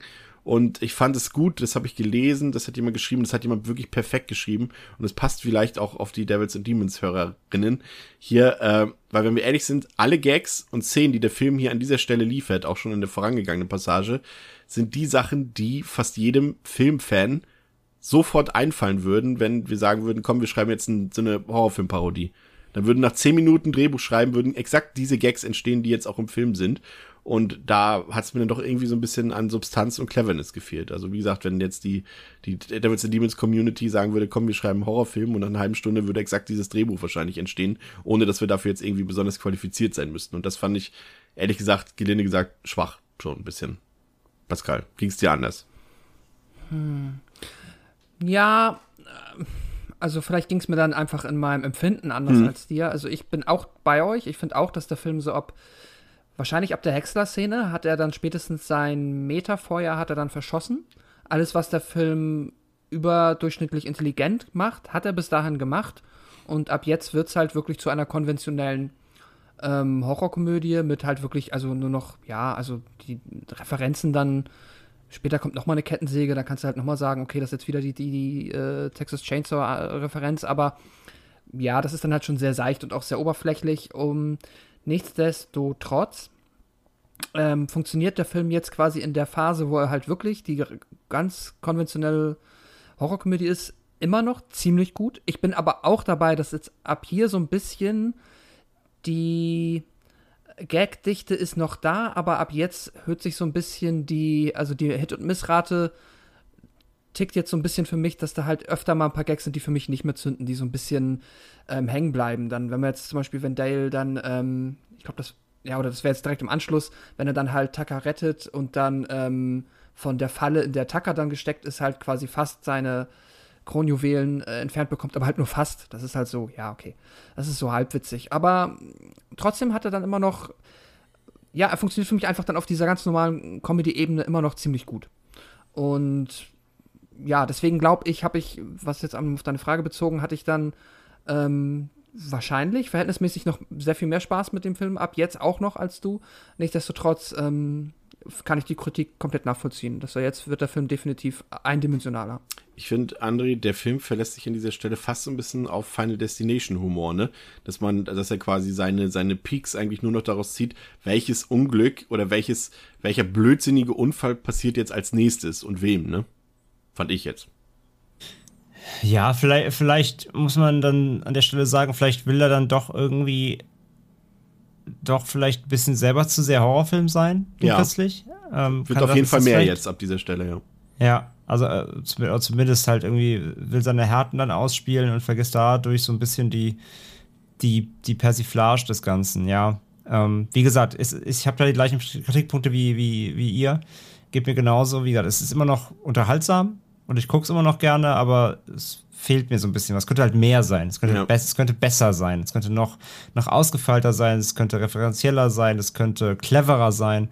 Ähm, da wird er so ein bisschen flach auch. Und verlässt sich natürlich auch sehr auf seine Figuren dann, was auch wieder funktioniert, mhm. weil die beiden halt cool sind und weil die beiden, ähm, Pascal hat es eben schon gesagt, ja, auch man wird ja wirklich Mitleid mit denen, einfach weil tut einem ja leid. Die haben nichts getan so, wollen da einfach nur abhängen und werden dann ganze Zeit da genervt und verstümmelt plötzlich.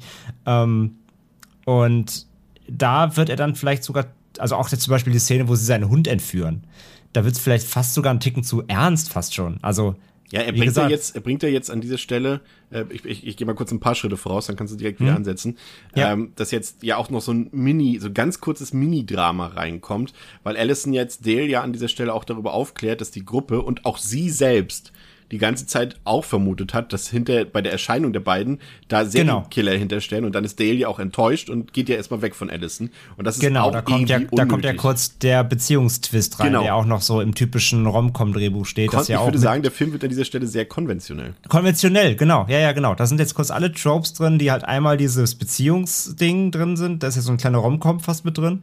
Ähm, das wird abgehakt, plus der, äh, eben der, der, typische eine Moment so, sie kommen sich näher, sie verstehen sich gut. Oh, es kommt, es kommt irgendwas raus, was der einen, ja. der, der, einen Partei nicht, nicht, nicht schmeckt. So, genau, das ist so abgehakt. Als rauskommt eben, dass sie sich über sie lustig, also dass sie sich über Tucker lustig gemacht haben. Ähm, und dann kommt halt das Ding so, ja, jetzt muss er nochmal aufbrechen, um nochmal den, den Retter zu spielen, so, ne, um dann der, der Held zu sein. Ähm, genau, da wird er sehr konventionell. Und das ist echt schade, ähm, weil ihm da so ein bisschen dann die, die, die die Spritzigkeit flöten geht, so die, die, das Individuelle, das Clevere, was halt den, die ganze Idee des Films eigentlich ausgemacht hat, weil es eben, wie gesagt, zu dem Zeitpunkt damals das einfach noch nicht gab, so. Und äh, das geht ihm so dann jetzt gerade im letzten Drittel echt so ein bisschen abhanden. Da wird er halt sehr, sehr standardisiert, was so seine Abfolgen im Skript auch angeht, einfach. Da macht er wirklich alles, die Checklisten durch, die so diese Subgenres, die er sich jetzt da aufge, ähm, aufgearbeitet hat, wirklich auch alle auserzählt. So ein bisschen. Wie gesagt, ist immer noch unterhaltsam, aber es könnte halt noch deutlich, könnte deutlich besser gelöst sein, ja. Äh, Dale ist enttäuscht ähm, von Allison und der ganzen Situation und äh, macht sich dann auf die Suche nach Tucker und befreit diesen auch. Da gibt's dann auch noch dieses, dieses beinahe Unglück, Pascal hat es eben schon beschrieben, mit der Falle, die dann nochmal auslöst. Äh, und die verbleibenden äh, College-Studenten aus der Gruppe, die stürmen nun eben die Hütte und treffen dort eben auf Allison, die jetzt für Aufklärung sorgen will. Also sie sagt, nein, Tuck und Dale, die sind super nett und super lieb. Ihr versteht das völlig falsch, die Situation. Und äh, die wollen euch gar nichts Böses, aber die wissen natürlich auch, okay, da sind aber auch gerade ganz viele Freunde von uns gestorben. Wie ist das denn im Einklang zu bringen? Und Tuck und Dale kommen dann auch in die Situation dazu und Allison will quasi die Parteien dann sozusagen vermitteln. Und äh, Chad erzählt dann wieder äh, von dem Massaker am Memorial Day damals und dass seine Eltern eben dort äh, zu Opfern wurden und dass seine Mutter fliehen konnte, der Vater aber nicht, aber dass die Leiche seines Vaters eben auch nie gefunden wurde und als es beinahe irgendwie zu einer Lösung kommen könnte, wie jetzt diese Parteien äh, sozusagen dort einen Konsens finden, äh, stürmen die anderen Kids in die Hütte und töten aus Versehen ein anderes Gruppenmitglied dort mit einem ja, wie heißt denn das? Ist das so ein elektrischer, also ist das so, eine, so ein Häcksler oder wie ist das, so ein elektrischer Rasensensor? Keine Ahnung, ich kenne mich nicht aus mit Werkzeug. Pascal, was das ist das? ist, glaube ich, ein Rasen, ja, es ist dieser Rasenmäher an der langen Stange, mit dem du diese Eck, mit dem du quasi die kleine so ein, Ecken auf so deiner Rasenfläche schneidest. Ja, genau, wo du halt mit dem, mit dem großen, nicht mit dem großen Rasenmäher nicht hinkommst. Ja, genau. Diese Folge wird übrigens gesponsert von Obi, ihrem Baumarkt. ja, und äh, ja, auf jeden Fall mit diesem Ding halt. Und äh, Chet steckt dann aus Versehen nicht nur die Hütte in Brand, sondern auch noch seinen Kumpel. Und das ist alles so, ja, hm, Also ich finde, der Fil- Film hat dann eben seine eigentliche Ebene, die er eben anfangs hatte, äh, verloren und, und das bestätigt einfach auch nur dieser Teil des Films dann. Und dann kommt es eben äh, zum Showdown. Chet wird äh, bei dieser, äh, bei diesem Brand dort in der Hütte teilweise eben selber fast verbrannt und macht jetzt nun umso mehr Jagd auf Allison, Tucker und Dale, die mit dem Auto fliehen wollen und dabei äh, einen Unfall haben. Und als dann Dale und Tucker wieder erwachen und zu Bewusstsein kommen, stellen sie fest, dass Allison verschwunden ist, weil sie eben entführt wurde von Chad und äh, Tucker ist verletzt und bleibt erstmal zurück, so dass Dale alleine sich auf den Weg macht, um Allison zu befreien. Und dieser Showdown, der findet dann in so einem Holzsägewerk statt. Dort hat Chad äh, Allison gefesselt, so dass sie quasi bei Betätigung der Maschine droht äh, zersägt zu werden mit dem Holz dort, äh, was sich dort auch befindet. Und ähm, ja, es kommt dann zum Zweikampf zwischen Dale und Chad äh, bei dem Dale dann am Ende Allison befreien kann und die beiden finden eben heraus und das ist der große Twist, den ich sehr, sehr schlecht finde, muss schon, so viel sei schon mal verraten. Äh, es kommt eben raus, dass Chads Vater eben der Memorial Day Mörder war und äh, sie konfrontieren quasi Chad mit der Wahrheit, äh, was dem auch egal ist. Also äh, es stellt sich quasi heraus, dass er selber zur Hälfte seiner Gene in Anführungszeichen ein Hillbilly ist und das fand ich ehrlich gesagt sehr, sehr schlecht und faul gelöst. Und der Film, ja, schießt ein Eigentor, würde ich sagen, weil er eigentlich, äh, anstatt die Stereotypen zu entkräften, was er ja eigentlich die ganze Zeit macht, bestätigt er sie hier ja quasi, weil die sagen ja, Chet ist eben äh, jetzt selber hier zum Mörder geworden, weil er quasi zur Hälfte seine, sein, ein Teil seiner Eltern halt eben auch schon so war, dass es sozusagen so weitergegeben wird und so weiter. Er ist selber ein halber Hillbilly, also ist er auch zur Hälfte mindestens böse und das ist halt totaler Bullshit-Nonsens und ich habe mich echt gefragt, was die uns damit erzählen wollten, Pascal. Ja, und weißt du, Oder André. sorry. Oh, ne, Andrea, mach mal bitte. Ja. Ja, ich, also jetzt mal kurz. ich, ich glaube ich glaub halt echt, dass, dass das ist ein Fehler einfach von denen im Ja, ja. Skript. Genau. Also, die haben wirklich, glaube ich, nicht drüber nachgedacht, weil ich glaube, was sie mit dem Ende erreichen wollten, ist eben zu zeigen, guck mal, eigentlich seid ihr alle gleich. Ja, Was eine coole Me- Message ist. Aber sie haben vergessen, dass eben dabei genau das bedient wird, was du gesagt hast, nämlich auch, dass sowohl der Vater als Hillbilly als auch er quasi als halber Ja. Hillbilly das Klischee aber wieder bedienen. Genau. Also, also wenn das die Endmessage ist, finde ich sie dumm. ja. Wenn sie es einfach verpeilt haben, ist es auch blöd. Aber ja, wie gesagt, ich glaube, die eigentliche Message sollte sein, so nach dem Motto, guck mal, ihr bist eigentlich, ihr seid genau gleich, ihr müsst euch nicht bekämpfen, was cool ist. Aber halt, die bedienen damit leider auch leider eine, eine falsche Message, die das Ganze ad absurdum führt, ja. Ich würde sagen, der Film macht hier einen, Vorsicht, Mic Drop, Wrong Turn. Sehr gut, Chris. Das war der beste Gag des Films, so. Ja.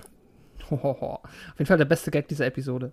Ähm, ja, kann sein. Ich war mit dem Twist tatsächlich auch, ähm, ehrlicherweise war mir der mal sehr egal.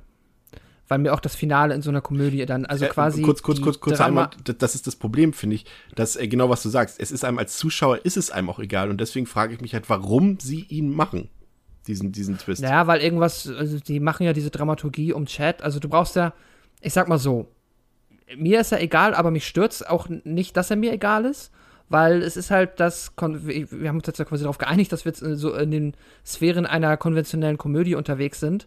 Und auch eine konventionelle Komödie hat in der Regel immer irgendeine Dramaturgie, die dafür sorgt, dass die Figuren sich von A nach B bewegen, dass die halt eine Motivation haben, irgendwas zu tun. Und so ist es hier halt auch. So, und dann ist es halt Chad, der Allison entführt und dann am Ende kommt halt raus, warum das dann alles nicht so war. Aber Und pass auf. richtig, richtig, richtig, ja, na okay, unterbrechen. Ja. Pass auf, der Punkt ist ja der. Dadurch, dass sie diesen Flashback überhaupt reinbringen, da fängt der Fehler ja sozusagen an.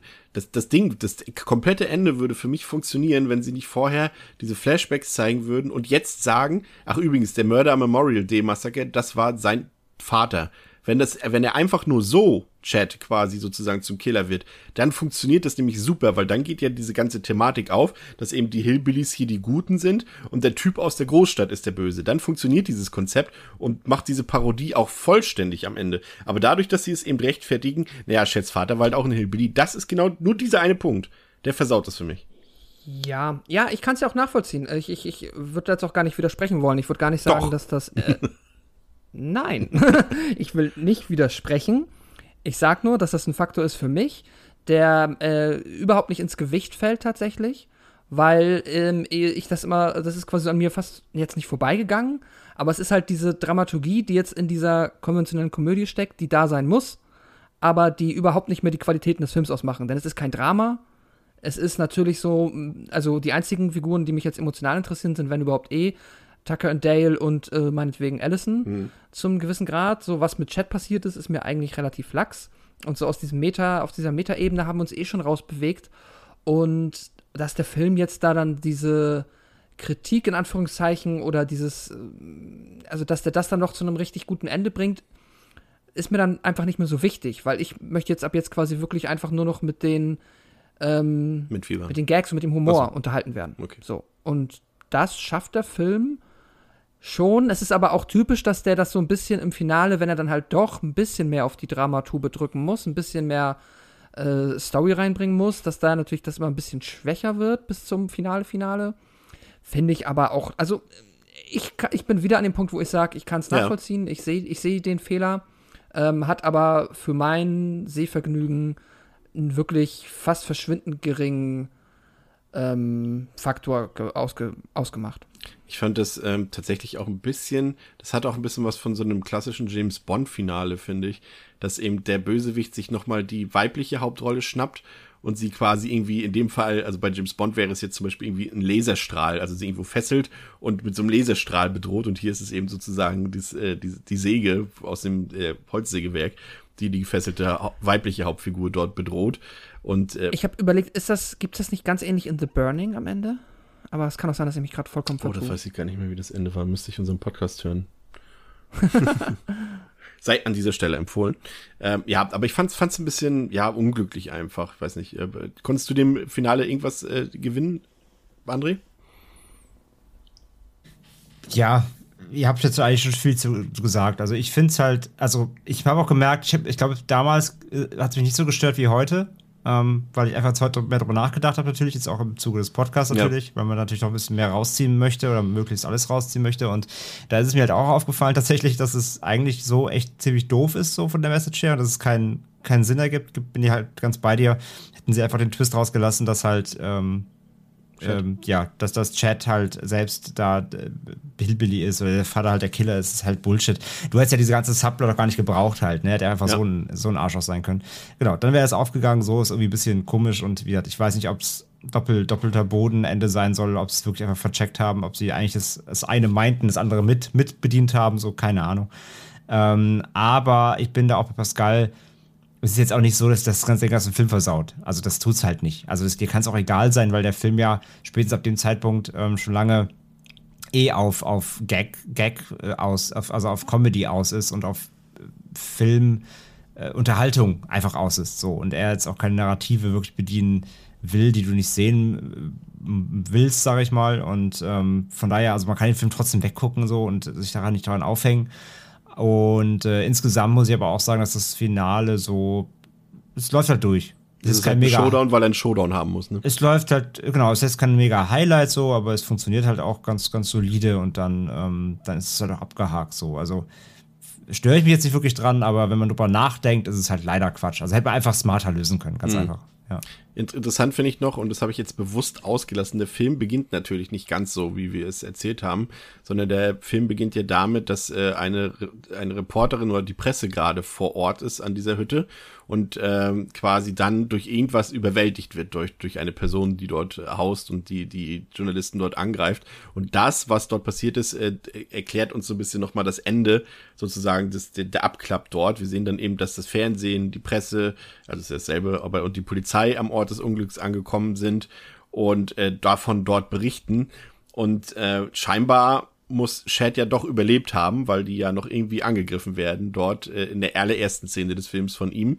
Äh, das ist dann natürlich auch wieder so ein typisches Horrorfilm-Trope. Aber da, wenn man sich dann natürlich die erste Szene anguckt, hat die natürlich auch noch eine schöne Anspielung an äh, das Texas Chainsaw Massacre, wer sich da an die erste Szene erinnern kann, als die Reporter unten in den Keller von Leatherface runtergehen, ähm, die ja schon inszenatorisch sehr hier also quasi eins zu eins umgesetzt wurde. Deswegen funktioniert der Gag auch ziemlich gut dann noch am Anfang.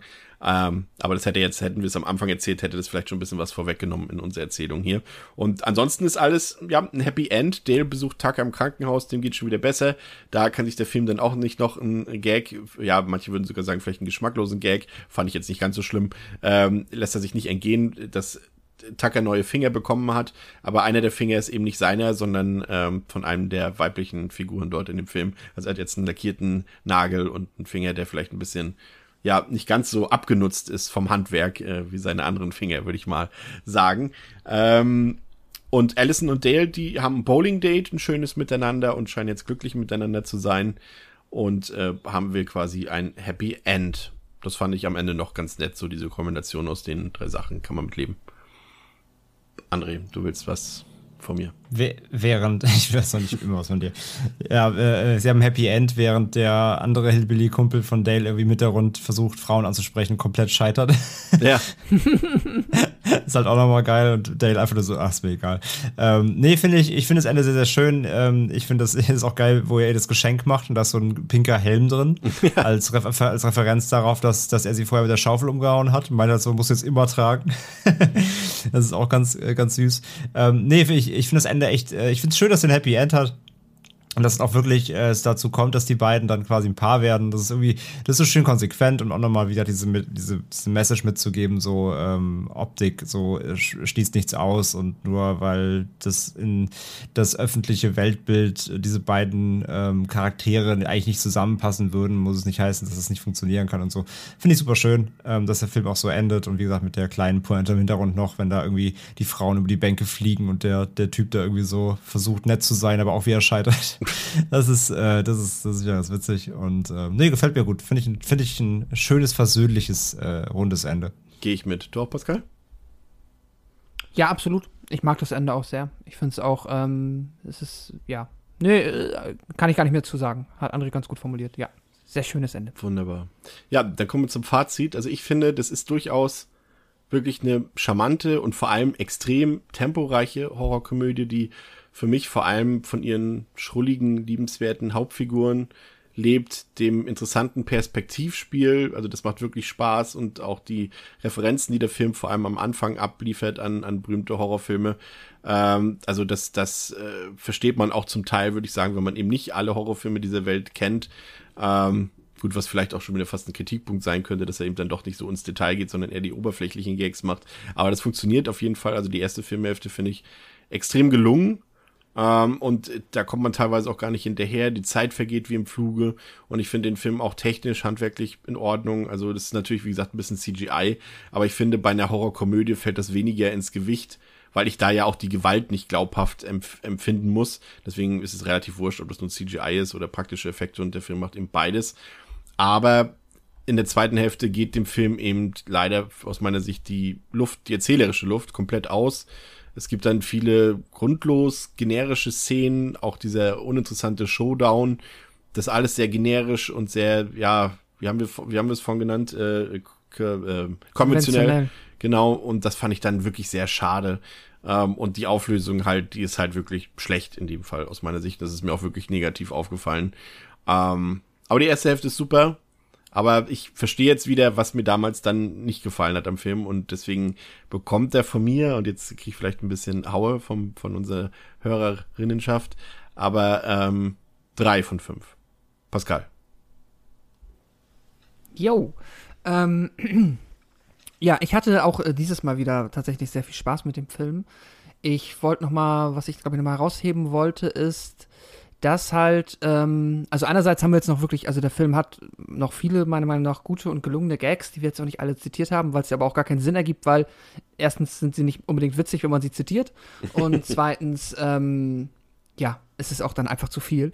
Aber gerade das ist halt noch so eine Qualität, ähm, die der Film hat und deswegen wollte ich es jetzt nur noch mal rausstellen, dass da meiner Meinung nach wirklich viel handwerklich gute Comedy drin steckt. Und ich sage das immer nur so gerne oder erwähne das immer nur und stelle das so gerne heraus, weil das meiner Meinung nach irgendwie erstmal überhaupt nicht selbstverständlich ist, auch nicht einfach ist unbedingt und schon ein Qualitätsmerkmal ist, dass auch nicht jeder, also es gibt sehr, sehr viele Horrorkomödien, die, sag ich mal, nur sehr, we also wesentlich weniger erfolgreich schaffen, wirklich richtig witzig zu sein. Und der Film schafft das meiner Meinung nach ziemlich gut. Der ist wirklich über die große Laufzeit des Films witzig und hat dann dazu noch auf der einen Seite die charmanten Figuren und, und auch da haben wir gesagt, da bin ich auch bei euch, zumindest in der ersten Hälfte noch dieses wirklich interessante Metaspiel, das der Film einem da betreibt und diesen coolen Kniff. Und deshalb würde ich schon sagen, ist das für mich ein überdurchschnittlich guter Film in der Hinsicht. Nur, ja, dass er natürlich dann trotzdem halt kein Meisterwerk ist und dass er seine Schwächen hat, da stimme ich vollkommen zu. Trotzdem, in der Summe sind das für mich vier von fünf Sternen und ich habe immer wieder sehr viel Spaß mit dem Film und ja, kann dem da wahrscheinlich einfach mehr verzeihen, weil er mich einfach, ähm, ja, weil ich ihn einfach sehr witzig finde. Auch so doof, wie das klingt. Ja, mein Fazit. Was hast du ihm gegeben? Vier von fünf Sternen. André. Ich finde den Film sehr lustig. ähm, nee, es ist ein Film, den ich immer noch mag. Ich finde, der hat nach wie vor auch so eine gewisse Stellung, weil er einfach doch was eigenes gemacht hat damals, was es auch bis heute ja so gesehen so nicht mehr gab. Und ich meine, klar, du kannst ja Formel dann auch nur noch kopieren irgendwie. Aber ich meine, du kannst heute, heute sowas benennen, vielleicht wie Final Girls, aber auch das geht ja nochmal in eine andere Richtung von der Inszenierung her. Jedenfalls die Idee, die der Film hatte und hat, ist nach wie vor cool. Und ähm, ja, gute Schauspieler, gut besetzt, funktioniert halt alles super. Die Inszenierung ist, ist gut, der sieht gut aus. Ähm, der, äh, haben wir schon gesagt, ist super gepaced hat ein gutes Tempo, wird eigentlich nie wirklich langweilig. Also ich würde dem Film niemals Langeweile zurechnen. Äh, ähm, der unterhält mich durchgehend. Halt mal auf die, mehr auf die eine und dann auf die andere Weise. Also gerade in der ersten Hälfte haben wir gesagt, triumphiert er halt sehr durch einfach durch diesen cleveren Humor, durch das ähm, ganze Bedienen eben der Klischees und Abhandeln der Tropes und dann eben auch ein paar Referenzen tatsächlich eben wirklich aufs Genre, auch für Kenner. Und das klappt halt echt erstmal super und wirst erstmal gut reingeführt und verstehst halt dann ja relativ schnell auch eben ähm, diese Krux des Ganzen, dieses Missverständnis, ähm, was in anderen Filmen natürlich einfach eiskaltes Geslashe wäre. Und das ist alles äh, cool.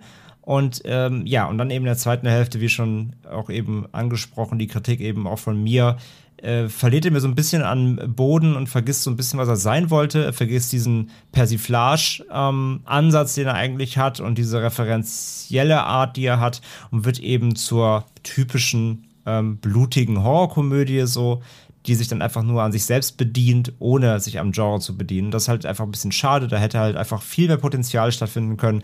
Du hättest halt, wie gesagt, so viele Möglichkeiten gehabt, so viele Filme zu referenzieren und Szenen zu referenzieren, die eben der Fan kennt, weil letztendlich gucken das ja auch wirklich hauptsächlich die wirklich die Fans und erkennen dann eben ähm, viele Dinge wieder oder können viele Dinge wieder erkennen. Für du kannst ja auch Sachen inszenieren, die halt das, ähm, das Nicht-Kenner-Publikum lustig finden, einfach aus der Lustigkeit heraus und trotzdem könnte dann eben ähm, parallel der Genre-Fan noch was wieder darin erkennen, was er eben aus einem anderen Film vielleicht kennt, ähm, der eben sonst nicht so Mainstream stattfindet. Also die Möglichkeiten wären, glaube ich, zahlreich gewesen, da noch viel mehr reinzugehen, noch cleverer zu sein. Ähm, das verpasst der Film dann letztendlich hinten raus, meiner Meinung nach, und wird dann eben sehr flach, wenn auch unterhaltsam. So. Von daher ähm, kürze ich es jetzt ab, so, den Rest habt ihr gesagt. Ist ein guter Film, bisschen verpasste Chance, trotzdem dreieinhalb mit Stern, so, äh, dreieinhalb mit Herz von mir, so. Ähm, ich mag den sehr gerne und äh, kann ich auch immer wieder gucken. Ähm, hätte einfach nur noch, noch mehr sein können. Ja, das soll's für heute gewesen sein. Mit Devils and Demons noch ein kleiner Ausblick auf die nächste Woche, denn das wird äh, die reinste Folterfolge für mich, denn äh, also, wow, das wäre jetzt, das war jetzt wieder beinahe wieder ein Wrong Turn von mir gewesen, weil ich wollte sagen, weil wir äh, zum einen den äh, kompletten Haushalt äh, von dir hier im Podcast haben, André, von mir und von André. Also es sind sehr viele Leute nächste Woche da, aber das ist nicht der Grund, warum es eine Folterfolge wird, sondern äh, das Thema, nämlich äh, wir werden über eines der erfolgreichsten Horror-Franchises aller Zeiten reden. Ähm, und es handelt sich um ein Franchise über weiße Leute, die in einem Haus wohnen, in dem es spukt und die dort einfach weiter drin wohnen bleiben. Also bis. Das war, das war relativ simpel. Die in viel zu großen Häusern wohnen. Ich, ich finde, das war schon fast mehr Plot, als die und Filmreihe hat, aber okay. Das stimmt. Und äh, bevor wir aussteigen, vielleicht, wir haben es am Anfang ja schon geteasert, aber jetzt gar nicht mehr benannt. Vielleicht noch kurz ein Hinweis, weil du hast ja am Anfang schon gesagt, es soll ja einen zweiten Tag an Dell geben. Ah ja, Dann hast stimmt. du relativ schnell weitergeschoben ähm, und da wollte ich ja nicht reingrätschen. Kurzer Hinweis nur dazu, ähm, der Film liegt quasi immer noch so ein bisschen auf Eis. Ähm, das, äh, die Gerüchte gibt es schon seit jetzt über sieben Jahren inzwischen.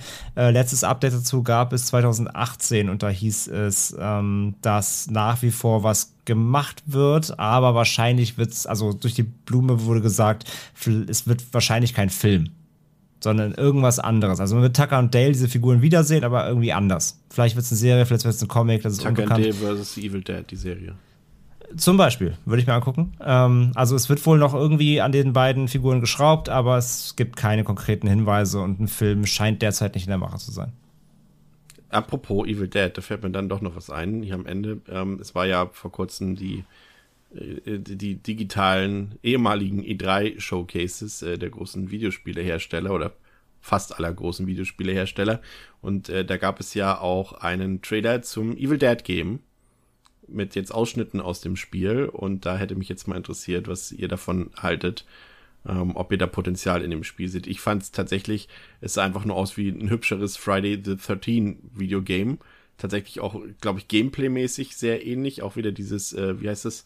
Nicht asynchron, sondern asymmetrische Spielprinzip ähm, mit quasi mehreren Spielern, die unterlegen sind, einem anderen Spieler, der quasi das Böse spielt. So sah es für mich so ein bisschen aus. Aber es sah gleichzeitig auch ganz nett und schön brutal aus, André. Wie hast du das empfunden? Siehst du Potenzial? Also wir kaufen es ja eh, wir spielen es ja eh, aber Ich wollte gerade sagen, äh, Devils and Demons Squad ist schon äh, gegründet. Ähm, nee, ich habe schon Bock. Also es, natürlich geht es in die Richtung ja Dead by Daylight ne, oder auch das Friday the 13th Game. Ähm, also vom vom Spielprinzip habe ich da total Bock drauf. Ähm, ich hoffe halt, es wird abwechslungsreicher als Dead by Daylight, weil ich bin ja absolut kein Fan von dem Spiel, weil ich es stinklangweilig finde. Ähm, klar, sie haben die coolen Killer und sie haben die coolen Crossover-Franchises immer drin. Ähm, da sind sie natürlich gut drin, aber ich finde das Spiel einfach stinklangweilig, weil du ja nichts anderes machst, außer diese Generatoren da reparieren. ja, da kann ich Ähm. jetzt nichts zu sagen. Ich habe mehrere hundert Stunden das gespielt, deswegen sage ich da jetzt nichts zu. Ich finde es einfach stinklangweilig. Also mir gefällt das Gameplay nicht. Ich fand halt das Friday the 13th Game vom Gameplay her viel geiler. ja. Da haben sie ja leider einfach, weil du einfach viel mehr Möglichkeiten hast, auch zu taktieren, dich abzusprechen und einfach mehr machen kannst, mehr Möglichkeiten hast zu entkommen. Ähm, und ich fand Jason einfach hat geilere Moves gehabt als, als die Killer in Dead by Daylight. Ähm, und weil Dead by Daylight auch halt das Ding ist, halt, du hängst die Charaktere immer an den Haken, so, ja, okay. Und mir fehlt einfach die Abwechslung auch, dass der, dass der Killer halt geile Kills machen kann. Beim ja, vor allem eben die 13th Game- Trademark-Kills, ne? Oh, Genau, bei the 13th Game halt war das halt so hart, so was der machen konnte und du konntest auch neue freispielen und so, es war halt vom Ansatz mega. Leider hat ja der Publisher da, der, der Entwickler Gun Media ja vercheckt, die richtigen Lizenzen sich zu holen. Und die haben ja inzwischen die Lizenz verloren und dürfen das Game nicht mehr updaten. Ist halt super schade. Aber es ist, natürlich es ist halt ein Problem, weil es halt technisch unglaublich schwach ist und das war es auch bis genau. zum Ende leider. Und, und sie können es halt leider nicht mehr, nicht mehr updaten, richtig. Und es läuft halt immer noch wie so ein Sack Nüsse. Ähm, deswegen, ich hoffe halt, es wird die ähm, Abwechslung haben von einem Friday-Game, aber halt eben mit einer, mit einer technischeren Raffinesse, dass man es auch vernünftig spielen kann. Wenn sie das hinkriegen, dann bin ich mega in. So, Pascal, hast du es auch gesehen, die Präsentation?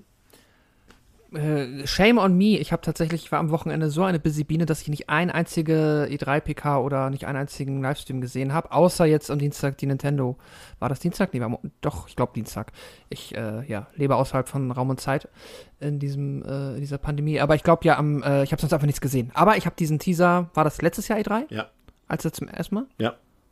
Ja, das habe ich gesehen. Und ey, ich habe Bock auf das Spiel. Also ich, bin jetzt gespannt. Ich werde mir jetzt mal nach der Folge, also nach der Aufnahme nochmal äh, angucken, was es da jetzt Neues zu sehen gibt. Und ja, wie gesagt, das Squad steht. Äh, das wird auf jeden Fall mindestens ausprobiert. Alles klar. Wunderbar. Dann danke, dass ihr wieder dabei wart. Danke fürs Zuhören. Bis zum nächsten Mal bei Devils and Demons mit Chris, Pascal und André. Ciao. Tschüss, macht's gut. Tschü Tschüss. Tschüss.